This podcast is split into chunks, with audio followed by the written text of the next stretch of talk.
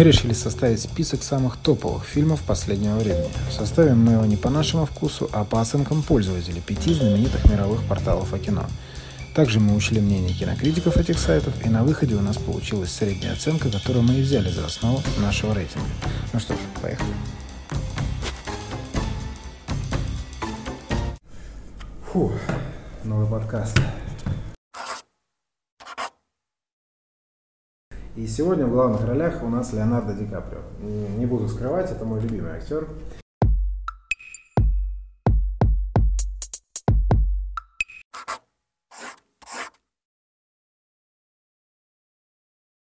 Ну, топ-10 одного из самых редчайших актеров. Поехали. Поехали. Что ж, а, десятое место это фильм «Однажды в Голливуде», крайний фильм Леонардо Ди Каприо, снятый легендарным Тарантино. Предпоследний фильм Квентина Тарантино, как нам известно. И этот фильм, я считаю, должен был быть в топе.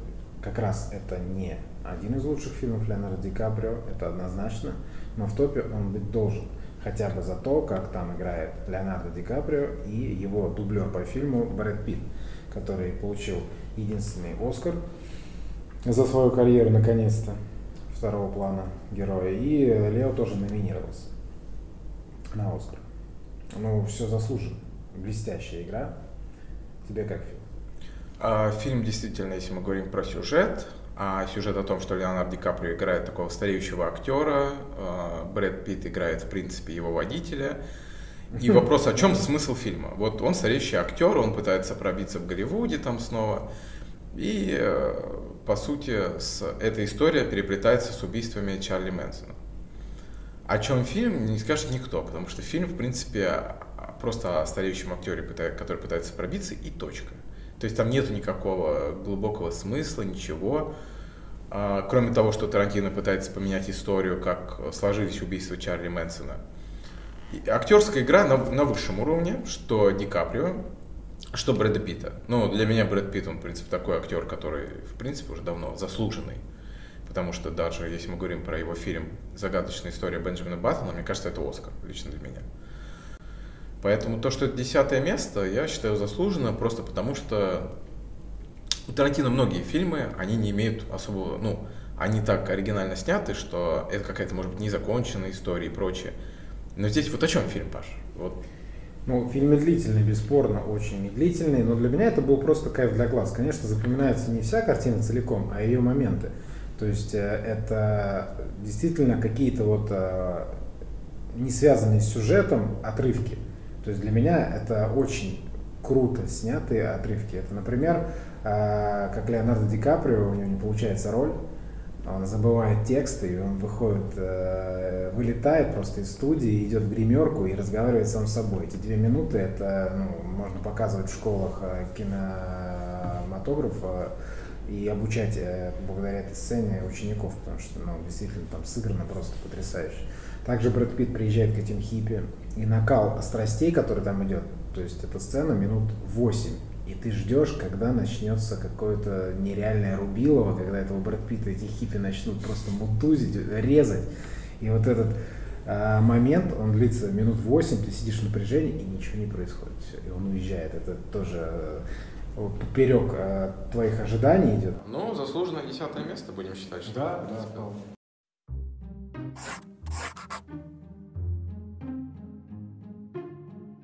Девятое место – это мой любимый фильм а, у Ди Каприо.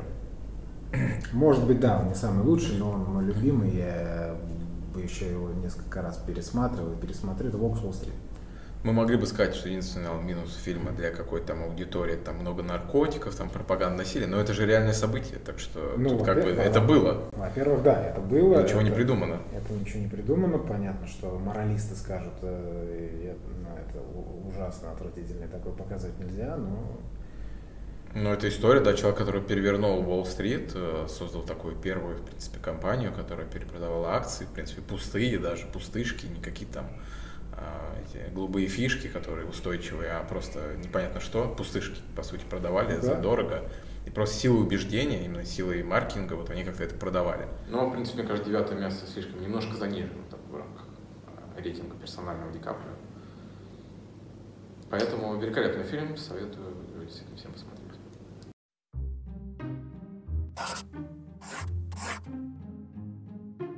Восьмое место Оскар. Ди Каприо. Выж, фильм «Выживший». Фильм «Выживший». Его единственный Оскар далеко угадывать не приходится. Далеко не идем. Да, да, да. Я на самом деле в кино не пошел на этот фильм, как не, не довелось. Я потом его пересматривал. Серьезно, ты не сходил? Да, я кино? в в кино. так Может быть, поэтому он тебе это не так сильно прям зашел, потому что я был в нем кино, помню Мгм. точно.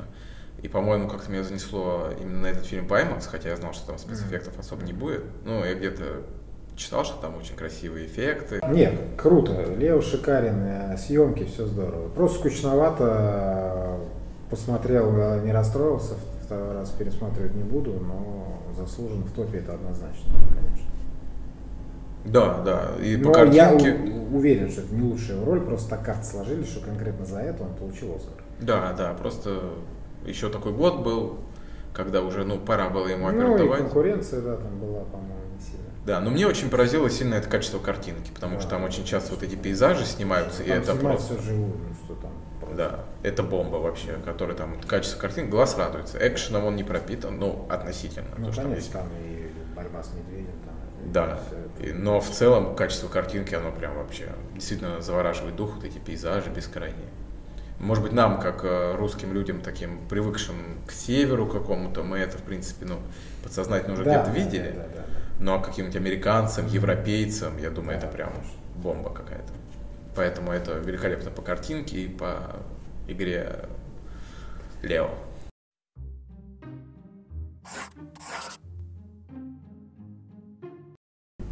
Переходим дальше. Седьмое место это фильм «Авиатор».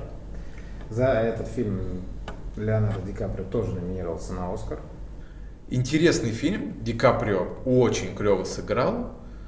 Но вот я увидел его рейтинг сначала, прежде чем смотреть. э, Семь с половиной на MDB, по-моему, и семь с половиной, по-моему, также на Кинопоиске. По-моему, Ну, они прям, при- да, примерно одинаковые. И ты знаешь, вот именно столько бы я и фильму и поставил. Ну, потому что Да, да. А, Вроде в фильме есть все, и драма, да, и как сопереживают ему, и показана там история. Вот а даже отчасти, где он там сходит с ума, там что-то теряет, там, да, психологически, похоже на какой-то стороны на Волк с с Уолл-стрит. Ну, есть, да? Но совершенно разное. То есть в одном случае это прям такой драйв, и ты прям носишься с Ди Каприо, а во втором ты некоторые моменты вообще не понимаешь этого человека. И заканчивается фильм, и ты его ну, до сих пор перестаешь понимать. А, Да. Ну да, если бы не критики, здесь бы его в 10, 10 бы не было. Да. Для зрителей 7,5 это низко. Да, 7,5 это прям идеальная оценка.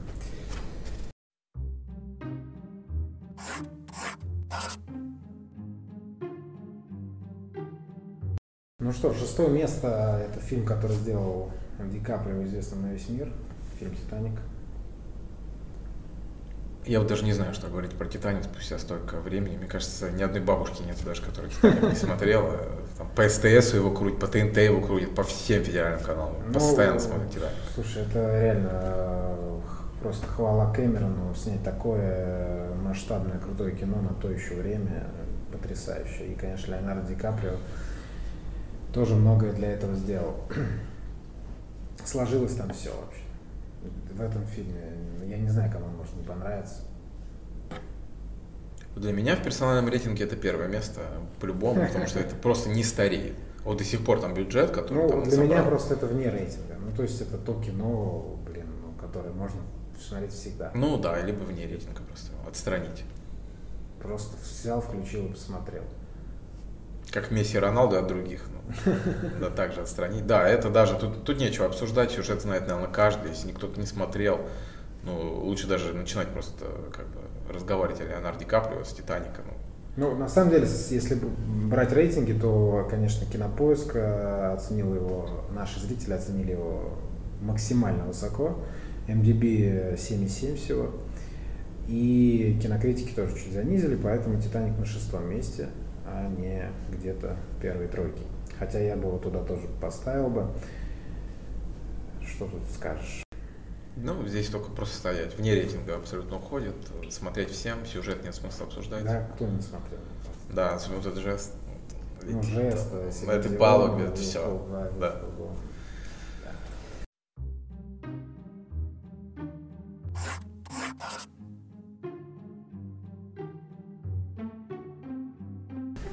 Что ж, пятое место, что гложет Гилберта Грейпа. Это один из первых фильмов Леонардо Ди Каприо на большой сцене.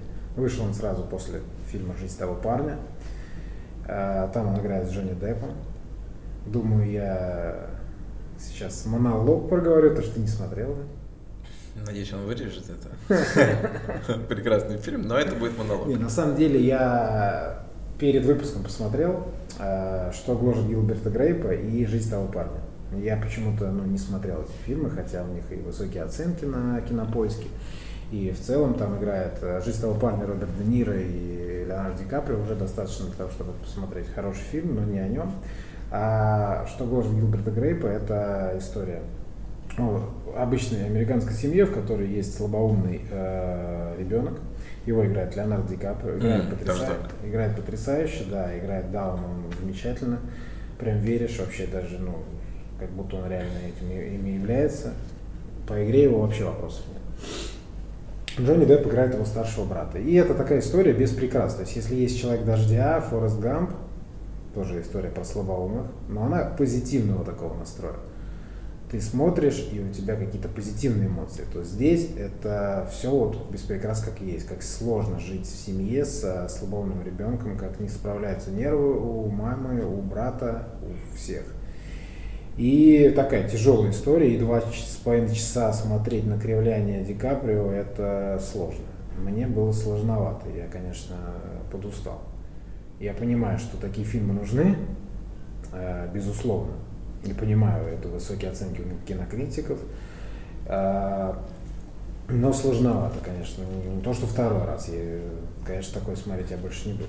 Ну, блин, ну представляешь, два с половиной часа, он там ну, просто. Но смысл ну, же есть какой-то, это как Форс Гамп он? И, то есть... Нет, это просто история реальная вот семьи, как вот реально сложно. Ну, не дай бог э, с таким столкнуться, ну, я даже представить себе не могу такое. Представляешь, у тебя вот такой ребенок.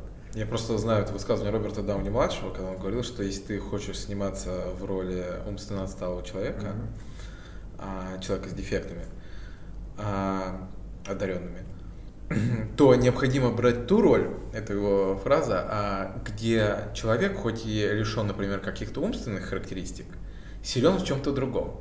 Понимаешь, в чем это? То есть человек дождя. Да, То есть он, да. в принципе, в одном ты силен, а вот, в другом в этом Форест Гамп. В этом разница. Сам. Он там считает карты, а Форест Гамп вообще преуспевает во всем, да, чего не брался. Просто. А здесь просто больной ребенок. Его жалко, безусловно. Ди Каприо играет так, что веришь и все. То есть ты смотришь просто вот без прикрас картину, вот реальную жизнь. Стоит такое смотреть? И это каждый решит для себя. Нет, ну, наверное, стоит, но вопрос, с каким ну, настроением и да, когда подходить. Да, не каждый да, вечер ты да, сможешь это посмотреть, да. потому что и так у нас э, да, но такие плохо в стране. фильмы нужны, и понятно, почему критики оценили высоко, и только за счет них он на пятом месте.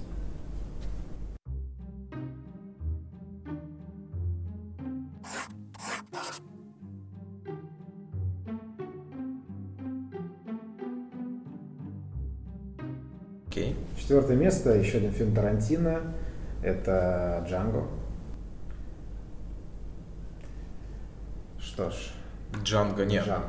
Джанго потрясающий Джанго. фильм, просто великолепный. Я даже не знаю, сколько эпитетов. Вот это классический Тарантино. Он, э, омерзительная восьмерка, бесславные ублюдки. Вот это классика Тарантино. Да. Бешеные псы. Да. Э, прекрасная игра Джейми Фокса. Такой вот вот такой трэш тарантиновский, но уже осмысленный, в отличие от э, однажды в Голливуде. Тут есть сюжет, он, он однородный, то есть понятно, что происходит. Он приезжает спасать свою ну, возлюбленную. Да, да. Точка. Вот все. все. Это такое спасение вот своей девушки. И вот к этому просто намешан еще трэш. Но при этом сюжет есть там, даже вот этот Сэмюэл Джексон, как играет слугу Леонардо Ди Каприо, просто, ну это вообще, боже, ты куда пошел, нигер или что-то там кричит. Хотя сам чернокожий, то есть афроамериканец. Это вообще, конечно, это что-то. А, прекрасное вообще кино. Вот я сказал, что у меня, наверное, на первом месте Титаник, а, и вот Волк Холл Стрит туда входит. И я думаю, Джанго должен замыкать. Но да. в таком подвешенном сцене, потому что там ну, не совсем игра Леонардо все-таки, но Он не, э, эпизодически играет, да, скажем так. Ну, не весь фильм. Да, но вот этого достаточно. Там 30 минут экранного времени, даже может быть меньше, но при этом ты помнишь каждый кадр, и Ди Каприо это становится наравне со, со всеми главными героями. Да, абсолютно. И да, Джанго для меня тоже в топе, это топ-3 100%, где-то второе-третье место, не знаю, люб, очень люблю этот фильм. Шикарная картинка.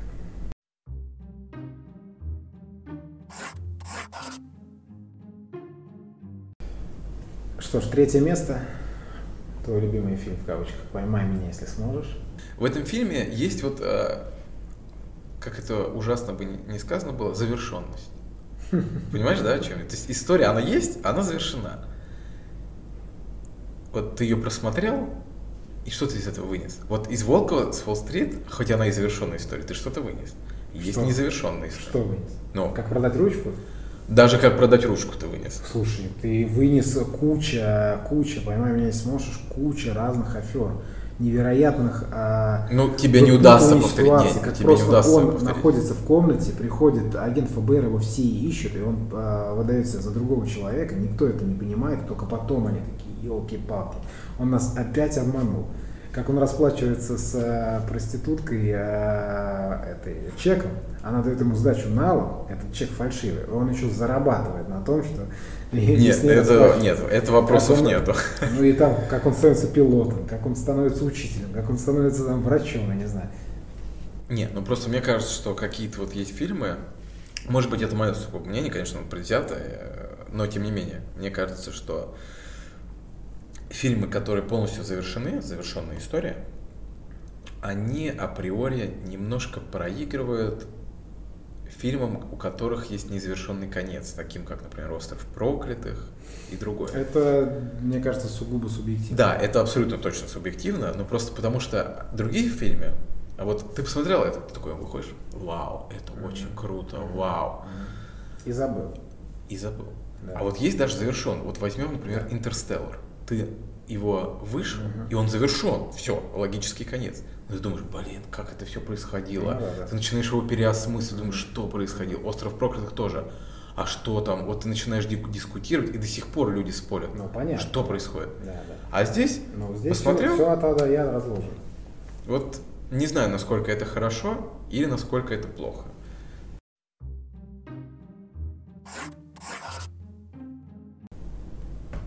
Что ж, второе. Скорцезе. Опять. Леонардо Ди Каприо. Это «Отступники». Криминальная драма или криминальная комедия, что это? Здесь именно драма, потому что рассказывается о людях из разных сфер. Один из ФБР, другой из мафии. И почему отступники? Одного отдают как раз да. работать в ФБР, но он должен шпионить на мафию, а другого отдают в мафию, но он должен шпионить на ФБР. И как их мировоззрение меняется. Да, слоган фильма «Свой среди чужих».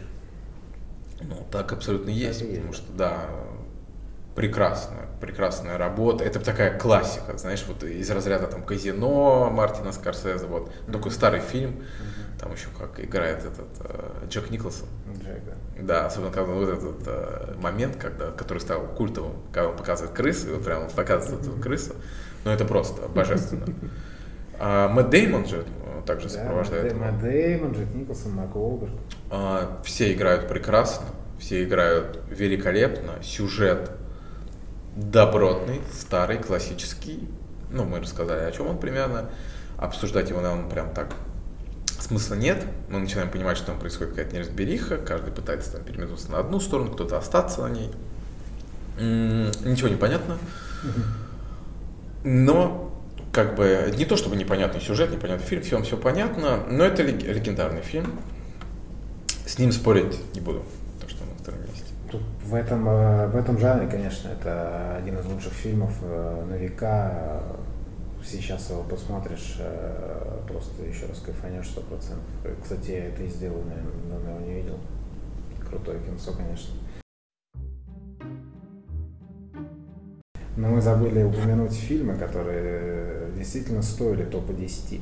Прежде чем мы назовем первое место? Да. Я бы выделил для себя лично, это, конечно же, Остров проклятых, который э, для меня это однозначно топ-10, к сожалению, его там кинокритики занизили, и он далеко не попал туда. Не, остров проклятых это как раз вот возвращаясь к теме незавершенности. Там мозг у тебя работает полностью, да. потому что ты тоже не понимаешь, что происходит, как и главный герой. Да, и с каждой минутой после ты все больше и больше не понимаешь. Да. Как главный герой, да. Да, как главный, что вообще происходит, где реально, где вымысел, ты сходишь с ума, или он да, сходит да, с ума, кто и, вообще? И все это происходит вместе с главным героем. Погружение, конечно, максимальное. Максимальное, здесь, абсолютно, да. Здесь, чтобы полностью кайфануть, нужно погружаться в просмотр, не смотреть его там частями, отвлекаясь, гладя, убираясь или еще что-то. Здесь нужно отложить все вещи, погрузиться в этот фильм и кайфануть. Да, это абсолютно. Ну, лучше всего в кинотеатре, я его тоже ну, в кинотеатре. И ты выходишь такой, просто да. вот с головой, ты такой, а как вы думаете, что произошло в конце? Да, да, а да, ты что думаешь? Да. И у каждого там, мне кажется, 3-4 теории это точно наберется. Да. А «Остров проклятых» это опять Скорсезе? Это точно Скорсезе, абсолютно, да. Слушай, сколько Прекрасно. они меньше вместе фильмов-то сняли? Ну, это любимый актер, по сути, да. Ди Каприо. Это на самом деле то, что он с Тарантино, это так, да. потому что да, это уже там Тарантино понял, что это, в принципе, можно его брать к себе, а изначально-то он скорсезовский вообще герой такой, ну, кроме Титаника, там это Кэмерон. Но это просто подфартило Ди Каприо, конечно. А в основном, да, это Скорсезе, он прям идеально подходит, вот эти перевоплощения супер. Супер, супер, супер, супер. Шикарно. Я помню, был слух, э, блин, завернули, что проект. Скорсезе должен был снимать про, по-моему, Сталина. Фильм, э, где Ди Каприо должен был играть. Сталина? Ну, не Сталина он, да? Блин, не знаю. Ну, ну наверное, не Сталин. Но, но про Советский Союз точно должен был Хотя, быть. почему нет, да, с другой стороны, мастер перевоплощения. Мне кажется, да, Ди Каприо доказал уже всем, что он играет вообще абсолютно разные роли. Да.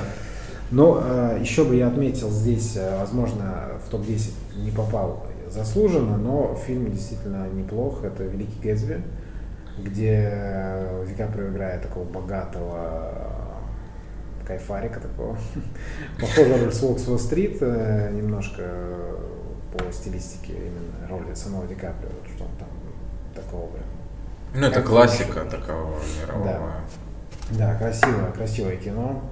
Стоит посмотреть, прям очень здорово. Прям глаз радуется. Да, я бы отметил еще один фильм. Это «Банда Нью-Йорка». А, там играет величайший актер, мне кажется, Дэниел Дэй Льюис. Он получил Оскар за эту роль. А, а, в фильме говорится о как раз вот криминальных вот этих бандах, когда еще не было там только мушкеты были, и в основном там топоры, сабли, и они рубились между собой за территорию, да. то есть такую мафиозную. Мафиоза не в стиле Скорсезе, где там 80-е годы и прочее, там 60-е годы, а именно, конечно, раньше гораздо.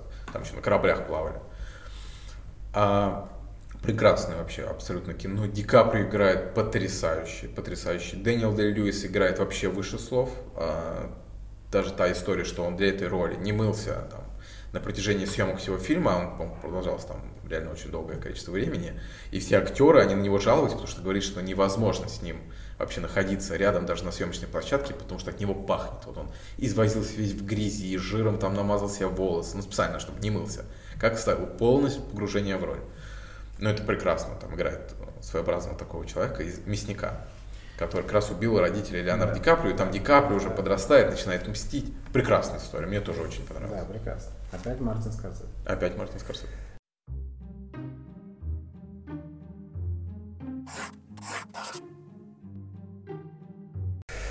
Вот, ну что ж, первое место это Нолан, фильм «Начало».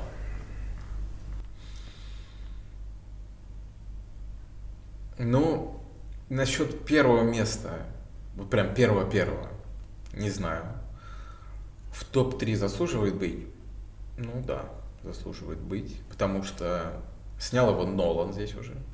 А то обычно, что снимает Нолан, не снимал до этого никто. Да. Либо это какая-то вообще по спецэффектам, это просто какой-то отрыв башки, либо по сюжету тоже, и по смыслу у тебя так мозг нагружается, что у тебя просто тоже отрыв башки. Либо все вместе, да. как там в Интерстелларе, мозг напряжен, то есть ты вместе с героями пытаешься думать, что происходит, там какой-то слой и слой, из одного слоя сна в другой слой сна, они как-то идею эту внедряют, ты такой, что происходит, картинка, глаза просто там разъедает у тебя. Актер состав Марион Котиар, Том да. Харди и прочее. Да. Согласен, да. И это тот фильм, который надо смотреть два раза, на второй раз э, еще больше все станет на свои места, и ты будешь все понимать и уже погружаться в кино. Первый раз ты такой, блин, как бы за всем уследить, вообще уже не понимаешь, это где, это что, а ты второй раз уже пересматриваешь, уже, конечно, больше погружаешься. Я второй раз намного больше э, действительно понял этот фильм. А там есть над чем подумать. Да, шикарно, шикарно. Да, шикарно. Все заставляет вообще задуматься над тем, как играть с этими технологиями, потому что там же главный Ну, герой. здесь э, во главе Нолан. Здесь вот есть 11 друзей Нолана такие, типа как, э, как 11 друзей Оушена, знаешь. Да, да. Э, набрали команду, кру- крутейший каст, и они играют эти роли. Конечно, супер. Он все-таки, как мы говорим, от режиссера, наверное, зависит, как по мне кажется, что все правильно говорят, 80% фильма. Ну, как от главного тренера в футболе. Да, да, потому что Один Месси, э, как ни крути, может сделать игру, но тренер тоже важен. тренер Тем абсолютно точно, Месси да. были при Пепе Гвардиоле. А здесь все соединилось просто. Пам-пам-пам. Поэтому и лучшие работы Ди Каприо со Скорсезе, с Кэмероном, с Ноланом, с Тарантино, а не с э, Никитой Михалковым. Да. Ты знаешь, мне даже кажется, что туда можно Ди Каприо, если честно, а, убрать, если Ди Каприо, и туда всучить а-ля Хабенского. Фильм будет хуже. Но он не Но будет плохим. Он не будет плохим. Он не будет плохим. Да. Вот Он будет случае- просто там в рейтинг случае- понизится на 0,3 там где Да, да, в случае с началом, да. Если брать э, какой-нибудь Волк с Уолл-стрит, то убери Ди Каприо, и, конечно, фильм проиграет Поплыл. намного. Да, а здесь убери Ди Каприо, а здесь не справится. Хабенский. Да, не вы- аб- абсолютно точно. Это фильм уже обречен. Здесь именно, да, нужно подобрать. А в случае с началом, Да, там все работает. там, там меняй их, тусуй как хочешь, этих актеров, все равно будет бомба. Да. Абсолютно точно. А они просто Ди Каприо это вишенка на торте. Просто торт уже испеченный, такой еще красивый там вишенка. Знаешь, Да. как на свадьбе, там вот фигурка жениха и невесты. Да, согласен. Ну что, Претензий нету. да. Что ж, подытожив, я еще отмечу Сергея Бурунова. Это русский голос Леонардо Ди Каприо. Я ему очень благодарен, потому что я смотрю в основном кино, к сожалению, в оригинале, а не... Я смотрю кино, к сожалению, в переводе, а не в оригинале. Хотя, конечно, лучше смотреть в оригинале, но я не знаю языка, а субтитры не всегда удобны и не всегда они есть. А, Поэтому Бурунов, конечно, достоин Ди Каприо.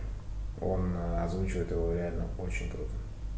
И это большое спасибо, ему, что у нас есть такой голос. Ты знаешь, а, наверное, с тобой согласен, потому что я вот «Волк Уолл-стрит» смотрел в кинотеатре, естественно, это был вот как раз, наверное, Бурунов Мгм. переводил, Да. и там, когда они под наркотиками, голос меняется, все эмоции, прекрасно вообще. Да. А потом я уже пересматривал дома и смотрел, э, ну, просто на английском языке. И ты знаешь, вот идеально Бурунов просто перевел. Где вот этот Ди Каприо картавит, там, там Бурунов, не знаю, камешки в рот засовывал что-то. Не знаю, что он делал, но идеально, да, вот это респект просто. Да. Что ж, ну, э, получилась у нас такая итоговая таблица. Следующий выпуск будет э, про другого актера. Спойлерить не буду, но он тоже крут. Тоже крут. И посмотрим, посмотрим, что дальше. Какие фильмы у него будут в топах. Да, абсолютно точно. Советуем эти фильмы. Топ-10, те фильмы, которые мы еще там не попали в рейтинг. Мы их тоже советуем. Но, в принципе, топ-10, он более-менее заслуженно, правильно? Да, в этот раз э, хочу сказать, что более-менее я совсем согласен. Да, более-менее Плюс-минус потасовать, конечно, можно местами, но тут уже дело вкуса. Да, тут просто можно не обязательно смотреть с первого по десятый, а можно Да. с десятого по первого, там, с седьмого, там, ну, как хочешь, можно смотреть их. Да, я бы ну, ни, ни один бы из этих фильмов не сказал бы, вот это, пожалуй, отсюда убрать. Нет. Это... Ну, один там был. Ну, это ладно, это оставим. Это, это абсолютно, действительно, специфический вкус просто. Да, вкусовщина. Что ж, тебе спасибо. Тебе тоже спасибо. И до а. встречи.